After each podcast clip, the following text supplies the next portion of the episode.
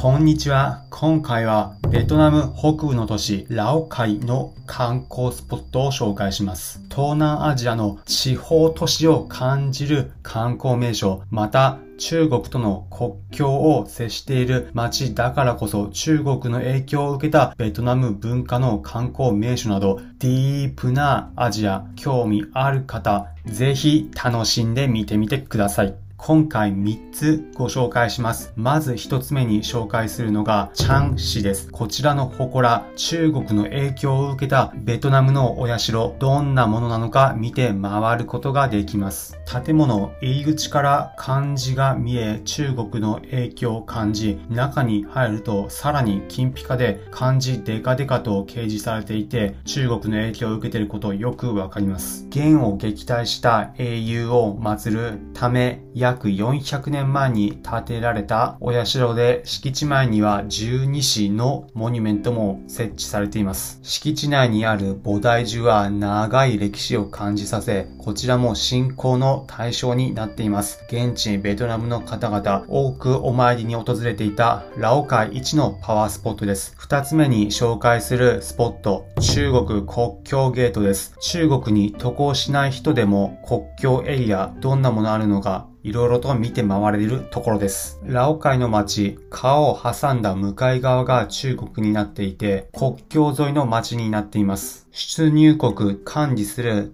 建物もあり、橋を渡ってそれぞれの国に行き来するのを見て取れます。私が行った時はちょうど中国が実質的に渡航が難しい時期だったので、ほとんど往来している人はいませんでしたが、川挟んだ向こう側、中国の街、漢字の建物を多く見て取ることができます。またこのエリアには、ベトナムの一番北の位置であることを示す石碑が置かれてあり、この石碑の前では多くベトナムの観光客の方、写真を撮っている方が多かったです。日本でも最北端の場所行った時に記念写真撮るのと同じような感じです。中国へ行く国際列車もラオカイの街からは通っており、線路を通った向こう側が別の国であること、日本は陸続きの国境がないので、なんだか海外に来た不思議な感覚になる場所です。また、この国境エリアにもベトナムのお社があります。ベトナム現地の方々が崇拝する4人の不死身の人物と言われているうちの1人、ユーハン王女を祀っているお社で、ベトナム現地の方々が多く訪れているパワースポットです。国境エリア来た時は一緒に見学してみることおすすめです。最後、3つ目に紹介するのが、コックレウ市場です。ラオカイの街のいろいろなものが集まっている市場で、現地の人たちがどんな暮らし、どんなものを扱っているのか見て楽しむことができます。道路を挟んで A と B の建物に分かれており、私が行った時、せっかくなので現地のもの注文して食べてみました。食べたのはベトナムの定番フォーです。お米の麺で今回頼んだのがフォーボー牛肉のフォーでお値段なんと3万ドンでした。日本円で言うとその時のレートにもよりますがだいたい150円から180円くらいです。味は特段美味しいというわけではありませんがベトナム平均値としてご飯美味しいのでこちらのフォーも普通に美味しかったです。まあ、ただローカルなので注文しづらいというところとローカルルールなのは一つ押さえていくポイントあるかもしれません。この私が実際に頼んだ時でも、最初頼んだ時、フォーだけ頼んだんですが、一緒にこの食堂のおばちゃんが勝手にココナッツを持ってきました。勝手にココナッツを割って、ストローまで刺して、あとは飲むだけだよみたいな感じで、一緒にテーブルの上に置かれました。ただ、これ注文してないんだけど、サービスなのかなという風に思って飲んでしまうと後で請求されるというパターンで、この時はテーブルに置かれても飲まずにフォーだけ食べて精算しました。そうするとおばちゃんが、いや、あなたはココナッツも一緒に飲んだんだからみたいなことを言ってきたので、いやいや飲んでないよ、よく見てという風に案内すると、あ、飲んでなかったのね、じゃあいいよ、みたいな感じで終わりました。ちなみにココナッツはこの時おばちゃんの請求で言うと3万5千ドンでフォーよりも高かったです。観光客相手にした。